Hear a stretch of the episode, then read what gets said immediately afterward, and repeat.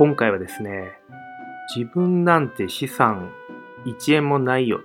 って思ってる人に、実は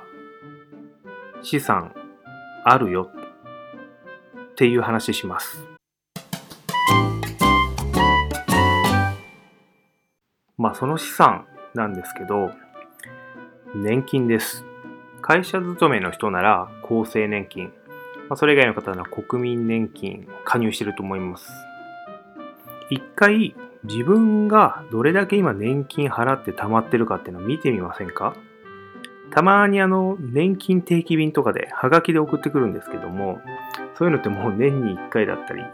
そんなハガキどっか行っちゃってるなっていう人も多いと思うんですけれども年金ネットっていうネットで見れるサービスがあるんですね。それちょっとぜひ見ていただきたいなと思います。年金ネットって何が見れるかというと、まあ、自分が払ってきた年金の記録だったりとか、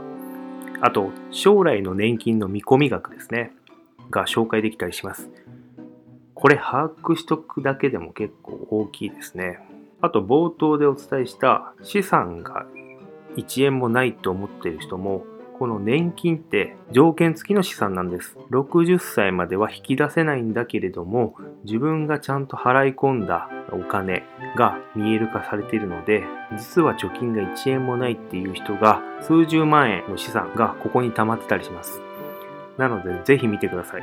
資産ですので、財布に残高今いくらある？銀行の預金残高いくらっていった形と横並びで年金今いくら払い込んでいるっていう形で、えー、見るべきですね。